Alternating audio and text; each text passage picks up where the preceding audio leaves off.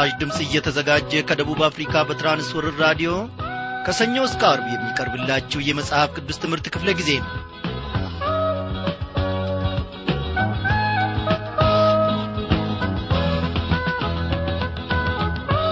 በጌታ የተወደዳችሁ ክብራን አድማጮቼ እንደምን አመሻችሁ? እግዚአብሔር ይመስገን። ባለፉት ቀናት ሁሉ በነበርንበት ስፍራ በሰላሙና በቅንነት በትሩ ጠብቆን በዚህ በራዲዮ ሞገድ አማካኝነት እንድንገናኝ ፈቃዱ ሆኗል። እናንተንም በያላችሁበት ስፍራ በሰላሙ ውስጥ የጠበቀ ልዑል እግዚአብሔር እኛንም በሰላሙ ውስጥ እዚህ ጠብቆናል። መውጣታችንን ተንከባክቦ ባርኮታል። እግዚአብሔር ይክበር ይመስገን። አው ከእግዚአብሔር ጋር መራመድ ምን ጊዜም ቢሆን ትርፍን ያስገኛል እንጂ በኪሳራ እንድንጓዛ አያደርገንም እግዚአብሔር አምላካችንን የተደገፈች ነፍስ እግዚአብሔር አምላኳን የተማመነች ነፍስ ምንጊዜም እጇን ዘርግታ በእውነት ላለው ባዷን ወደ ብብቷ አትመልስም። ወደ ጌታ ትዘረጋለች እንዲሁ ደግሞ እቅፉን ሙሉ በረከትን ደግሞ ታገኛለች። እኔ ዘወትር ወደ አምላኬ በቀረብኩ መጠን እንዲሁም ደግሞ እጆቼን ወደ እርሱ ባነሳው ቁጥር በረከት በበረከት እሆናለሁ። እናንተንም ልዑል እግዚአብሔር አምላካችሁ በያላችሁበት ስፍራ እንደሚባርካችሁ እኔ አምናለሁ። ምናልባት አበበ ይህ የምትለው ነገር አይገባንም። ወደ እግዚአብሔር ብዙ ጊዜ እንቀርባለን። ሰላማችን የጐደለ ነው። እነሆ በዋቃችንም የጐደለ ነው። የተሟላ በረከትም የለንም ትሉኝ ይሆናል አንዳንዶቻችሁ ችግሩ ወዳጆቼ ከእግዚአብሔር አይደለም። የእግዚአብሔር መሶብ ምንጊዜም ሙሉ ነው። የእግዚአብሔር በረከት ምንጊዜም ጐሎ አያውቅም። ጉለቱ ከእኛ ጋር ነው። ራሳችንን እንፈትን። በዛሬው ምሽት ክፍለ ጊዜ ጥናታችን እንግዲህ ተከታታዩን የዕብራውያንን መልእክት ጥናታችንን እንቀጥላለን ማለት ነው። በሚኖረን ጊዜ ሁሉ እግዚአብሔር አምላካችን በቃሉ አማካኝነት በባርኮቱ ዛሬም ደግሞ እንደሚገናኘን ተስፋ እያደረግን እንደ ወትሮ ሁሉ ይህንን ዝማሬ እንጋብዛችኋለን በረከትና ክብርም ጥበብም ተቅነት ኃይልም ብርታትም ዙፋኑ ላይ ለተቀመጠው ነበረው ላለው ለሚመለሰው ለታረደው በግ ምስጋና ይድረሰው ለታረደው በግ ምስጋና ይድረሰው ለታረደው በግ ምስጋና ይድረሰው ለታረደው በግ ምስጋና ይድረሰው በረከትና ክብርም ጥበብም ባለጠግነት ኃይልም ብርታትም በዙፋኑ ላይ ለተቀመጠው የነበረው ላለው ለሚመለሰው ለታረደው በግ ምስጋና ይድረሰው ይድረሰው ለታረደው በግ ምስጋና ይድረሰው ለታረደው በግ ምስጋና ይድረሰው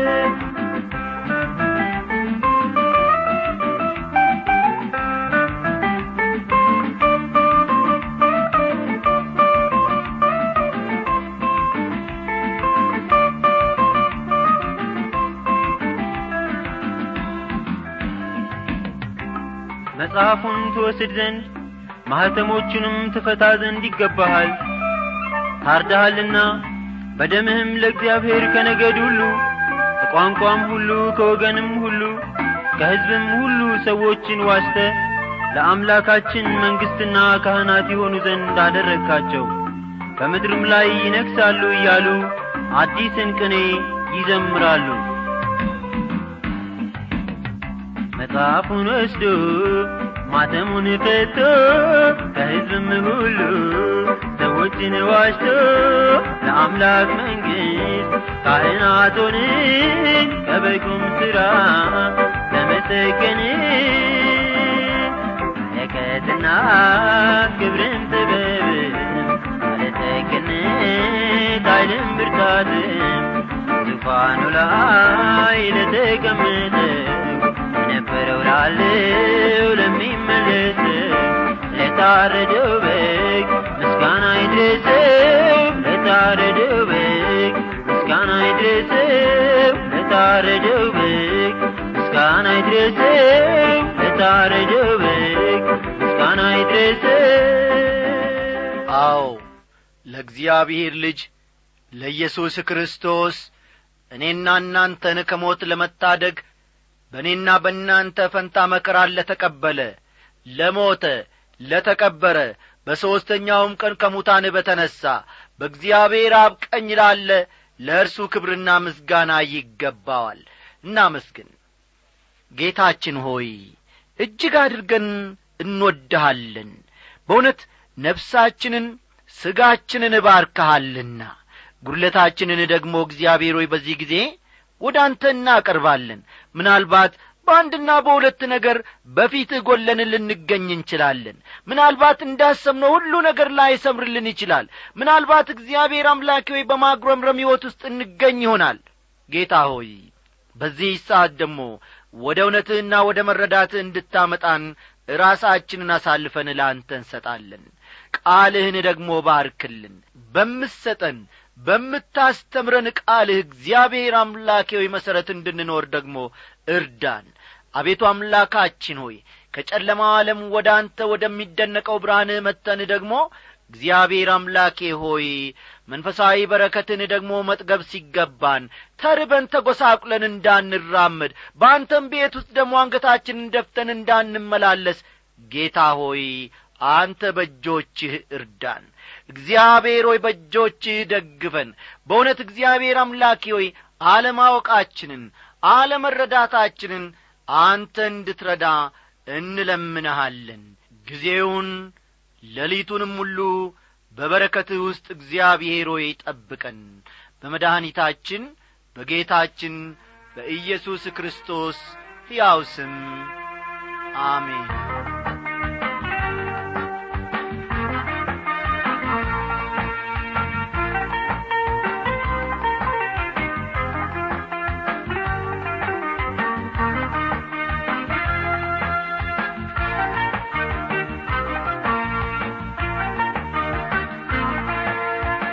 ውድ አድማጮቼ ባለፉት ክፍለ ጊዜያት ጥናቶቻችን ከዕብራውያን ምዕራፍ ሦስት ክርስቶስ ከነቢያት የበለጠ መሆኑን ክርስቶስ ከመላእክትም የበለጠ መሆኑን ከተመለከትን በኋላ አሁን ደግሞ ከሙሴ ክርስቶስ የበለጠ መሆኑን በመማር ላይ እንገኛለን። አይደለም እንዴ? አዎ። ዛሬም ደግሞ ይህንኑ ትምህርት ከምዕራፍ ሦስት እንቀጥልና ወደ ምዕራፍ አራት ተሸጋግረን ጥቂቱን ክፍል ጌታ መንፈስ ቅዱስ የሚያስተምረንን አብረን እንመለከታለንና እስቲ ለዛሬው ያመቸን ዘንድ ለጥናታችን ማለቴ ነው። ዕብራውያን ምዕራፍ ሦስት ቁጥር አሥራ አምስትን አውጡ። ዕብራውያን ምዕራፍ ሦስት ቁጥር አሥራ አምስትን ተመልከቱ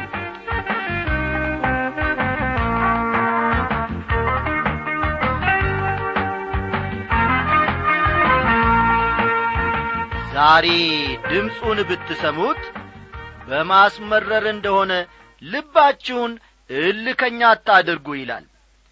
ጥቅሱ የሚደመድመው ከመዝሙር ዘጠና አምስት በተወሰደ ሐሳብ ሲሆን ከቁጥር ሰባትና ከቁጥር ስምንት የተመለከትነውም ይህንኑ ነው። ልብ በሉ ይህ ጥቅስ የተወሰደው ከመዝሙር ዘጠና አምስት ነው ማለት ነው። ይህ እውነት ጊዜ ያለፈበት ሳይሆን ለአሁን ሕይወታችንም የሚጠቅም መሆኑን ለማሳየት ነው ጻፊው ደጋግሞ የሚጠቅሰው።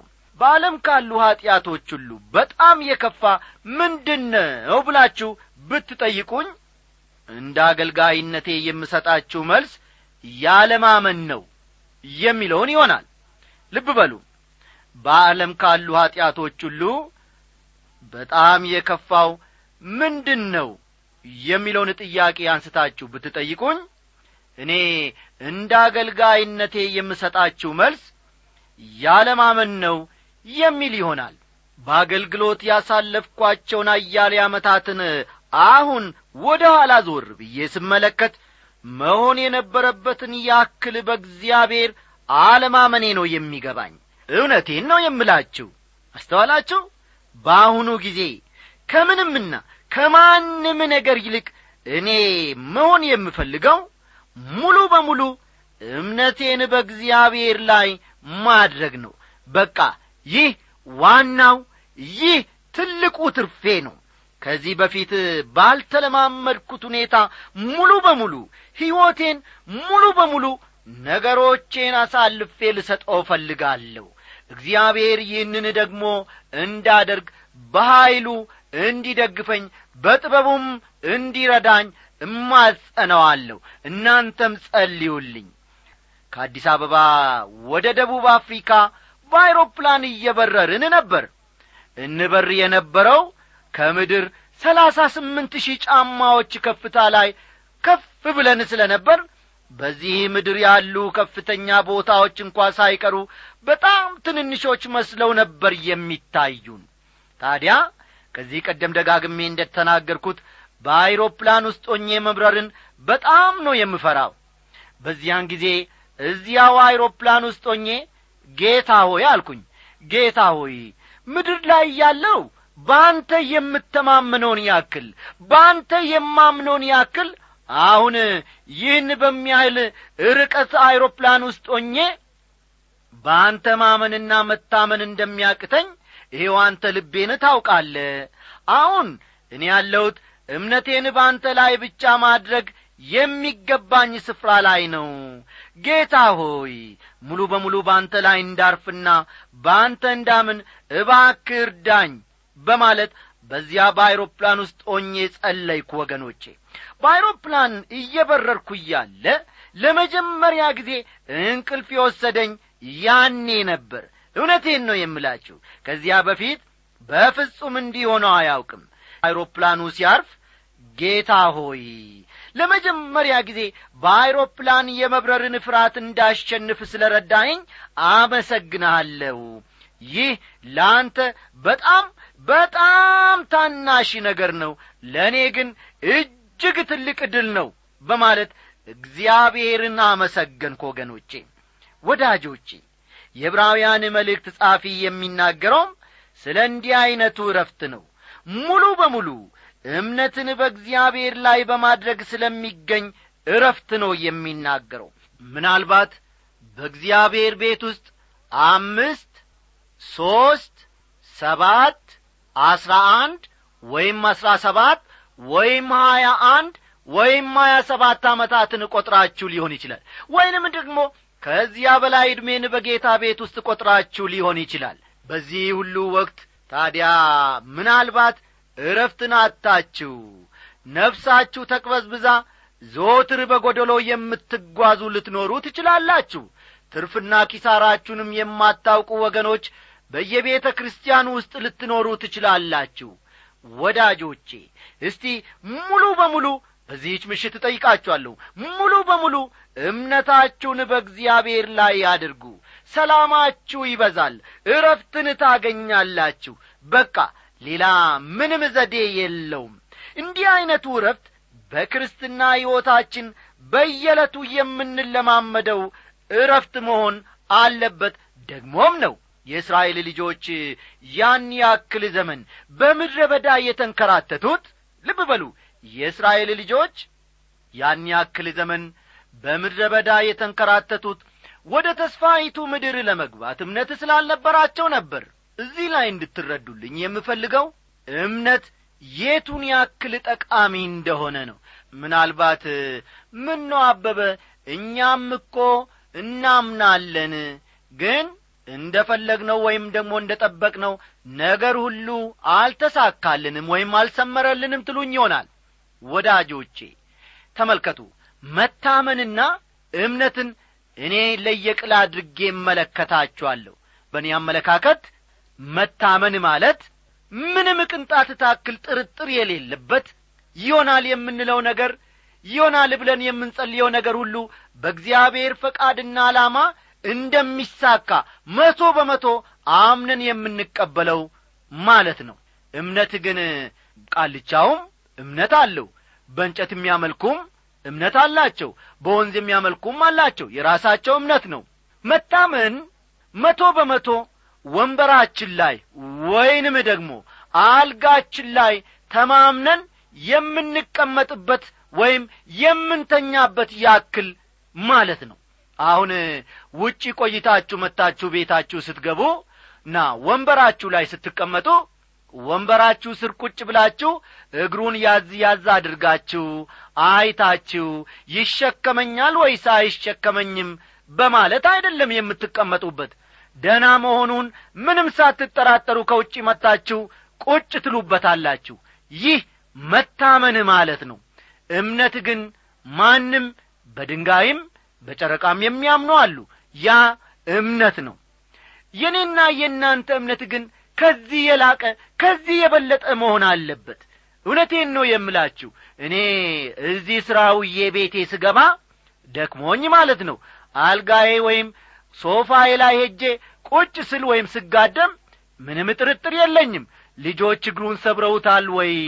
ምናልባት ይጥለኛል ወይ ብዬ ፈጽሞ አልሰጋም። ያ መታመን ማለት ነው።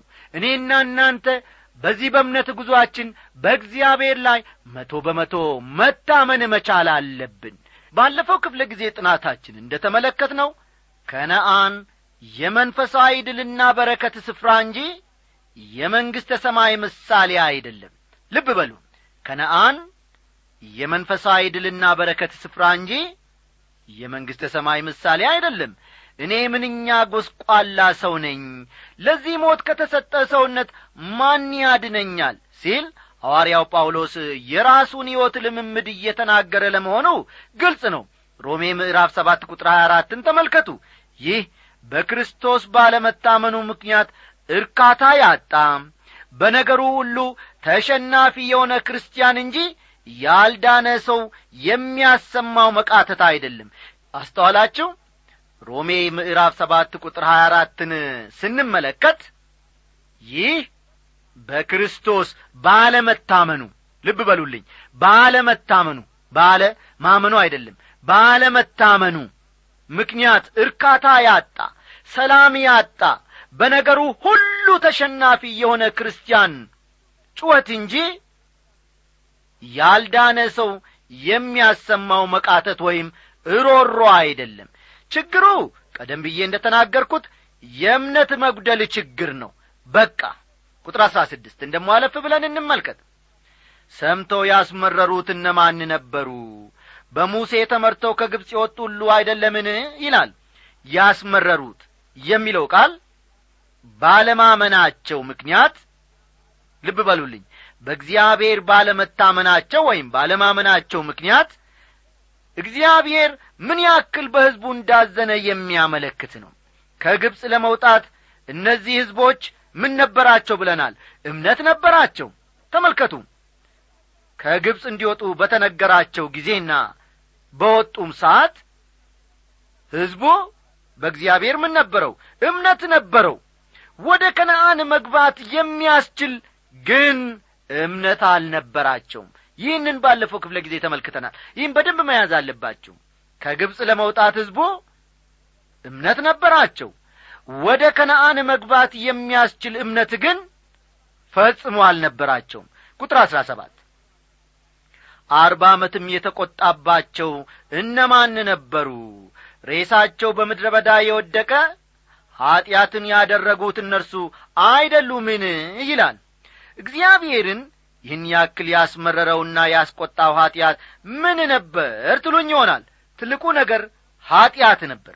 የእግዚአብሔርን ቃል መጠራጠር ይህን ያክል ከባድ ኀጢአት ነው ብለው አላሰቡም። እኛም ብንሆን ዛሬ በዚያ መልኩ አናስብም ይሆናል። ምናልባት በጌታ ቤት ቅድም እንዳልኩት የተለያየ ዓመታትን ቈጥረን ሊሆን ይችላል እያንዳንዳችን። በዚያ ሁሉ ውስጥ ታዲያ እያደረግን ያለነው እያከማቸን ያለነው ኀጢአት ምንድን ነው ማለት ነው? በእርሱ አለመታመናችን ነው።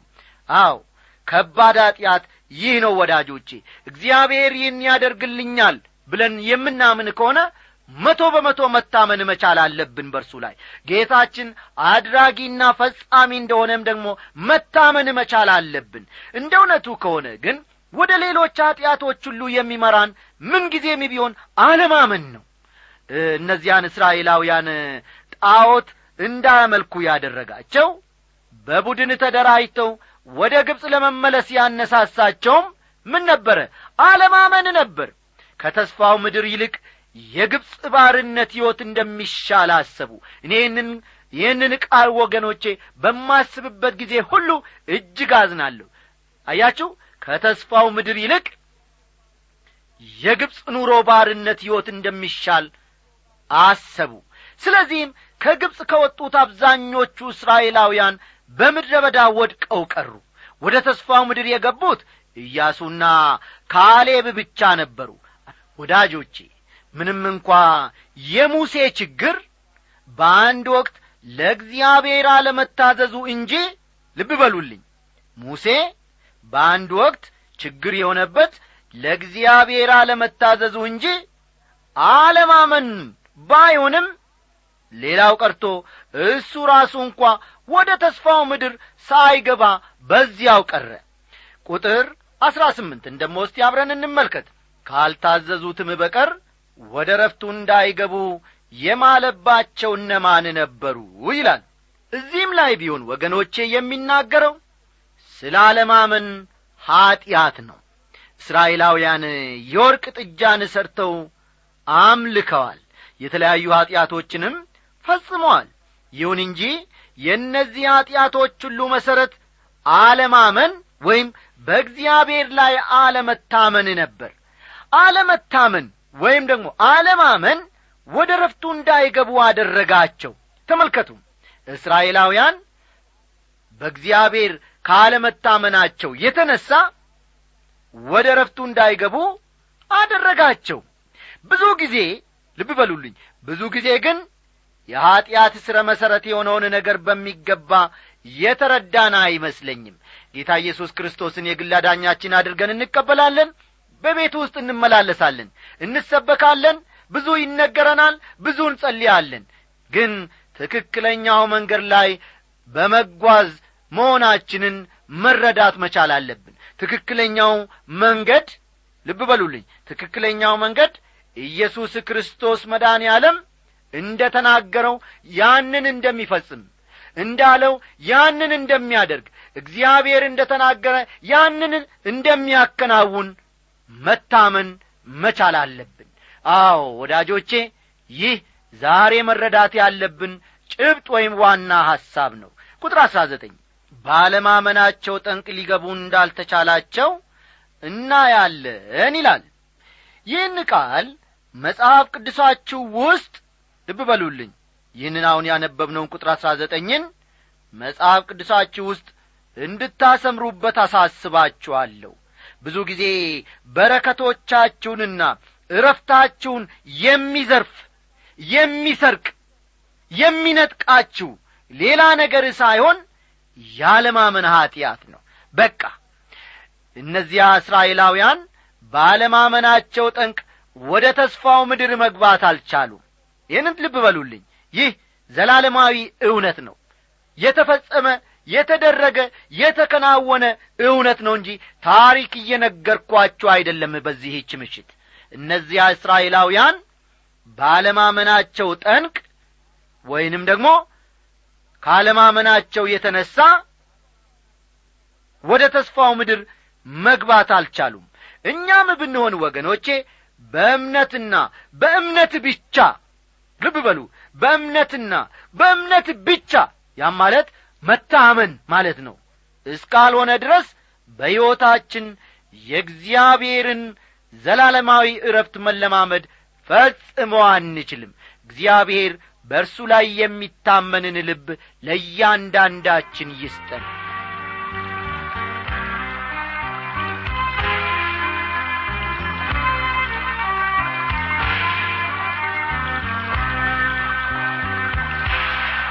ወዳጆች ታዲያ ጌታ መንፈስ ቅዱስ ከዚህ ከምዕራፍ ሦስት ድንቅ ነገርን አላስተማረንምን? እስቲ አሁን ደግሞ ሻገር ብለን ወይንም ደግሞ አለፍ ብለን ከዕብራውያን ምዕራፍ አራት አንዳንድ ነገሮችን አብረን እንመለከታለን። የምዕራፍ አራት መጀመሪያዎቹ ሁለት ቁጥሮች ተጠራጣሪነትን በተመለከተ ፈጠን ፈጠን በሉ የምዕራፍ አራት መጀመሪያዎቹ ሁለት ቁጥሮች ተጠራጣሪነትን በተመለከተ ተጠራጣሪነትን በተመለከተ በምዕራፍ ሦስት የተጀመረው ማስጠንቀቂያ ቀጣይ ክፍል ነው።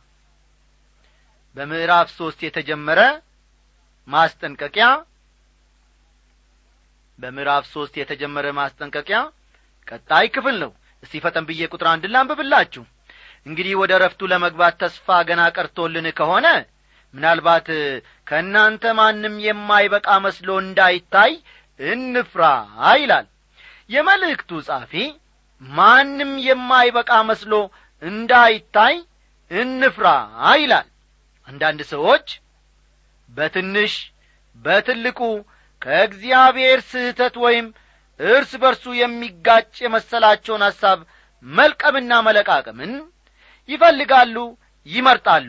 ለምሳሌ ያክል ሮሜ ምዕራፍ ስምንት ቁጥር አሥራ አምስት ሮሜ ስምንት ቁጥር አሥራ አምስት የልጅነትን መንፈስ ተቀበላችሁ እንጂ እንደ ገና ለፍርሃት የባርነትን መንፈስ አልተቀበላችሁም ይላል። ሁለተኛ ጢሞቴዎስ ደግሞ ሁለተኛ ጢሞቴዎስ ምዕራፍ አንድ ቁጥር ሰባት ደግሞ እግዚአብሔር የኀይልና የፍቅር ራስንም የመግዛት መንፈስ እንጂ የፍርሃትን መንፈስ አልሰጠንምና ይላል። ተመልከቱ እንግዲህ እነዚህ ሁለት ጥቅሶች መፍራት እንደሌለብን ቢያመለክቱም በዕብራውያን ምዕራፍ አራት ቁጥር አንድ የተመለከትነው ጥቅስ ግን መፍራት እንዳለብን ይናገራል። እነዚህን ሁለት ተቃራኒ የሚመስሉ ጥቅሶችን እንዴት ማስታረቅ ይቻላል የሚል ጥያቄ ብዙ ጊዜ ይነሳል። ተቺዎችም ማለትም መጽሐፍ ቅዱስን የሚቃወሙ ሰዎች ታዲያ ይቺን ለቀም ያደርጉና ይኸውና መጽሐፍ ቅዱስ እርስ በርሱ ይቃረናል ይሉናል። ለዚህ በቂና አስተማማኝ መልሳለን ወገኖቼ። የእሳት አደጋን እንፈራለን። ተመልከቱ።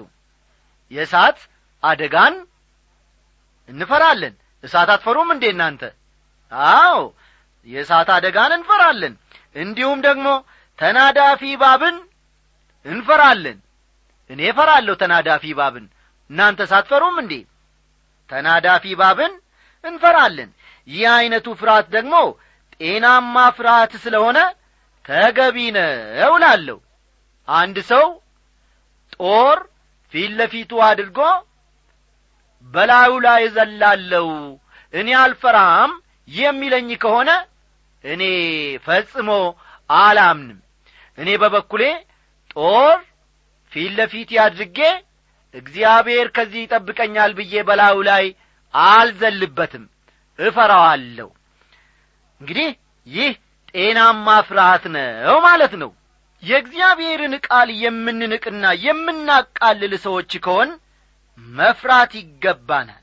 የእግዚአብሔርን ቃል በተመለከተ ማስተዋል ከሌለን መፍራት ይገባናል አንዳንድ ሰዎች መልካም የተናገሩ እየመሰላቸው በየደረሱበት ስፍራ ሁሉ የእግዚአብሔርን ቃል እንደማያውቁ ያሳያሉ። ስለሆነም የመልእክቱ ጻፊ እንፍራ ሲል ተገቢ ስለሆነ ፍርሃት እየተናገረ ነው ማለት ነው።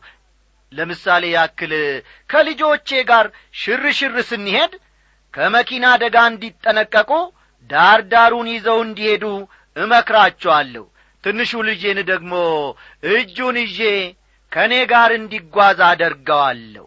ተመልከቱ እንግዲህ ሲመሽ በሚያሰጋ መንደር እንዳያልፉም እመክራቸዋለሁ። በመሠረቱ ይህ ታዲያ ጤናማ ፍርሃት አይደለምን? አዎ ይህ ጤናማ ፍርሃት ነው። የዕብራውያን መልእክት ጻፊም ባዶአችሁን እንዳትቀሩ ወይም እንዳትከስሩ መፍራት ይኖርባችኋል በማለት አማኞችን ያስጠነቅቃል። በዚህ እንድንኖር እግዚአብሔር ጸጋውን ያብዛልን። ደናደሩልን